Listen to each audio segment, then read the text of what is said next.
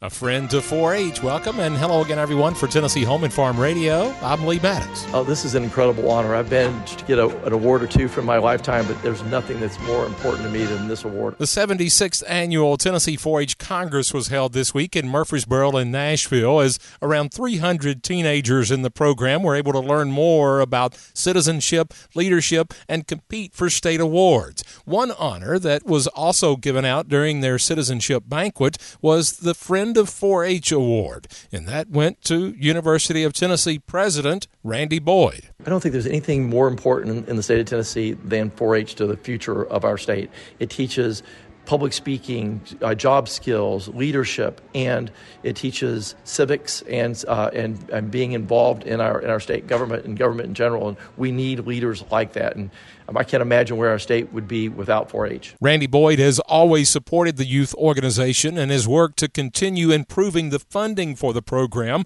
which falls under the guidance of the Extension Service. I should give a shout out to our partners in 4-H TSU. They're they're great partners, and working together with them, uh, we're able to support over 130,000 4-H students, but we want to grow it. It's something that every student in the state of Tennessee should at least have the opportunity to do.